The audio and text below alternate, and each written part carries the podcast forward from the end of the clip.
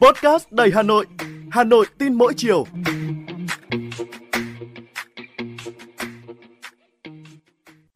Xin chào bạn, tôi là Thúy Hằng, người đồng hành với bạn trong số podcast Hà Nội tin mỗi chiều ngày hôm nay.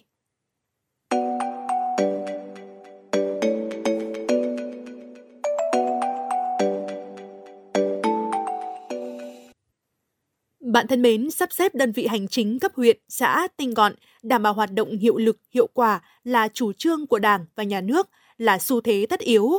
Phát biểu phiên họp của Ban chỉ đạo thực hiện sắp xếp đơn vị hành chính cấp huyện, cấp xã giai đoạn 2023-2030 ngày hôm qua, Phó Thủ tướng Trần Lưu Quang yêu cầu phải làm thật tốt và hiệu quả công tác truyền thông về sắp xếp đơn vị hành chính cấp huyện, xã bằng nhiều hình thức – Phó Thủ tướng nhận định việc sắp xếp các đơn vị hành chính cấp huyện, cấp xã hiện nay có thuận lợi hơn so với đầu nhiệm kỳ do có kinh nghiệm hơn. Theo Phó Thủ tướng, đã có 20 địa phương chủ động đề xuất sắp xếp địa giới hành chính cấp huyện để có dư địa phát triển. Các giải pháp đề ra cũng hài hòa hơn, tôn trọng kiến nghị hợp lý của cơ sở.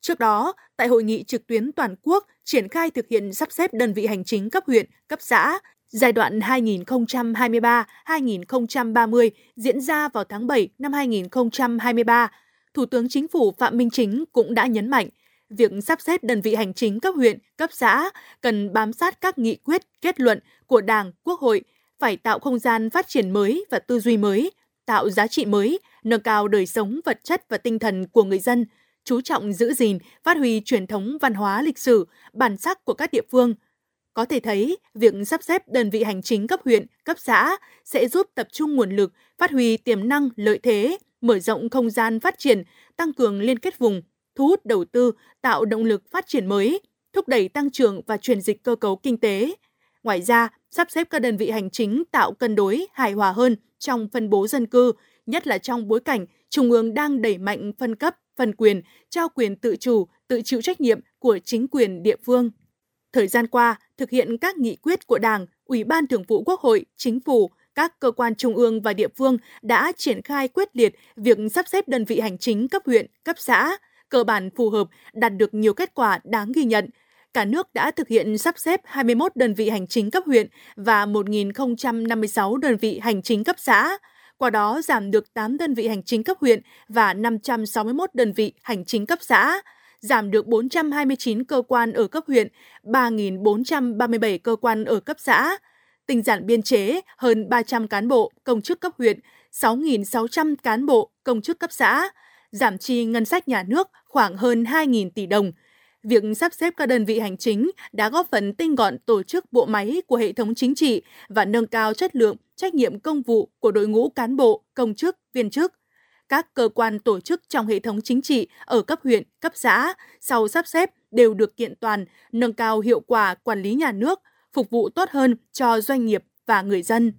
Bộ Nội vụ cho biết, giai đoạn 2023-2025 sẽ thực hiện sắp xếp, sáp nhập 50 đơn vị hành chính cấp huyện và hơn 1.200 đơn vị cấp xã. Trong 50 huyện sẽ sắp nhập 11 huyện bắt buộc, 16 huyện khuyến khích và 23 đơn vị liền kề. Sau sáp nhập, toàn quốc dự kiến giảm 14 huyện, 19 huyện thuộc diện sáp nhập nhưng địa phương đề nghị không thực hiện do có yếu tố đặc thù. Toàn quốc giảm hơn 600 xã sau khi sáp nhập 1.243 xã, hơn 500 xã thuộc diện sắp xếp nhưng không thực hiện do đặc thù. Định hướng phát triển đất nước giai đoạn 2021-2030 đặt ra nhiệm vụ xây dựng và hoàn thiện nhà nước pháp quyền xã hội chủ nghĩa, trong sạch, vững mạnh, tinh gọn, hoạt động hiệu lực, hiệu quả vì nhân dân phục vụ và vì sự phát triển của đất nước, xây dựng hệ thống chính trị trong sạch, vững mạnh, tinh gọn, hoạt động hiệu lực hiệu quả. Trong đó, sắp xếp đơn vị hành chính là một nhiệm vụ quan trọng. Chúng ta cũng phải thẳng thắn nhìn nhận việc sắp xếp đơn vị hành chính là công việc khó, nhạy cảm, phức tạp, tác động lớn đến tổ chức và hoạt động của các cơ quan, tổ chức trong hệ thống chính trị, tác động đến tư tưởng, tâm lý của nhân dân, của đội ngũ cán bộ, công chức, viên chức, người lao động. Đó còn là vấn đề khác biệt về địa chí, văn hóa, phong tục tập quán hình thành từ lâu. Do đó, trong quá trình triển khai, tư tưởng phải thông, quyết tâm phải rất cao, nỗ lực phải rất lớn, hành động phải rất quyết liệt, phải có trọng tâm, trọng điểm, tránh giàn trải, bảo đảm đúng quy định, dân chủ, công khai, minh bạch, khách quan, không nóng vội, bảo đảm ổn định của hệ thống chính trị, đời sống vật chất và tinh thần của người dân. Quá trình thực hiện sắp xếp đơn vị hành chính phải bảo đảm phù hợp với các quy hoạch gồm quy hoạch tỉnh, quy hoạch đô thị, quy hoạch nông thôn, đáp ứng yêu cầu phát triển bền vững, bảo đảm phát huy hiệu quả nguồn lực của nhà nước và xã hội, tạo không gian phát triển mới và tư duy mới, tạo giá trị mới.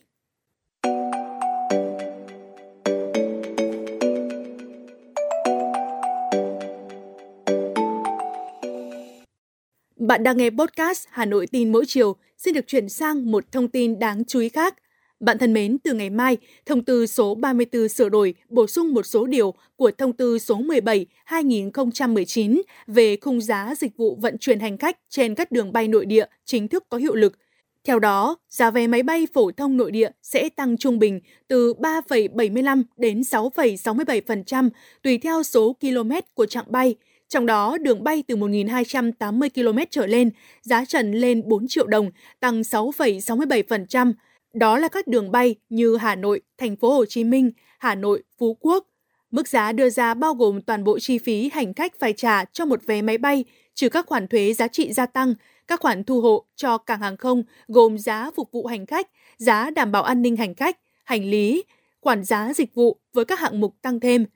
Lý giải về việc tăng giá trần, ông Lê Hồng Hà, Tổng Giám đốc Vietnam Airlines cho biết, việc nới giá trần vé máy bay nội địa sẽ hướng tới một thị trường cởi mở, có nhiều sự cạnh tranh giữa các hãng hàng không. Từ đó, thị trường sẽ điều tiết giá vé máy bay theo nhu cầu của thị trường.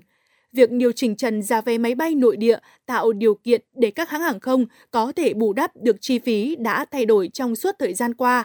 Đây cũng là cơ hội để các hãng hàng không tiếp tục điều chỉnh giải giá vé của mình trên hệ thống các đường bay nội địa. Còn đại diện Bộ Giao thông Vận tải cho biết, dịch vụ vận chuyển hành khách nội địa vẫn đang là một trong các dịch vụ thuộc loại có thị trường cạnh tranh hạn chế và vẫn đang thuộc tiêu chí do nhà nước định giá theo quy định tại Điều 21 dự thảo luật giá. Theo Phó Giáo sư Tiến sĩ, chuyên gia kinh tế Đinh Trọng Thịnh, việc nâng trần giá vé máy bay trong thời điểm hiện tại là cần thiết bởi trần giá vé hiện tại đã áp dụng được 4 năm, trong khi nền kinh tế đã có nhiều biến động. Tuy nhiên, Phó giáo sư tiến sĩ Đinh Trọng Thịnh cho rằng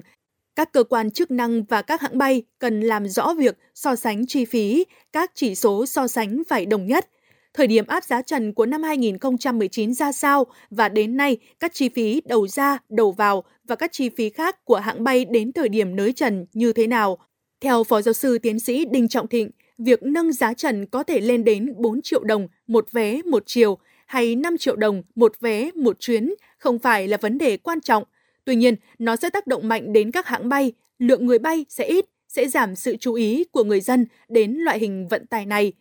Giá trần chúng ta có thể hiểu, đó là giá tối đa, là ngưỡng để các doanh nghiệp phải cạnh tranh để hạ giá thành. Việc nâng giá trần phải đi đôi với an toàn bay, giờ bay cũng như chất lượng dịch vụ bay. Nhìn nhận một cách khách quan, chúng ta có thể thấy việc tăng giá trần sẽ phá thế độc quyền của các hãng hàng không. Khi người tiêu dùng không mặn mà với các loại hình vận tải này thì giá vé sẽ không thể tăng mà buộc phải hạ xuống. Đây là sự va đập giữa cung cầu của thị trường. Từ đó giá vé sẽ do người tiêu dùng quyết định. Họ có quyền bỏ phiếu cho những hãng hàng không nào mà họ cảm thấy là phù hợp, chất lượng dịch vụ tốt.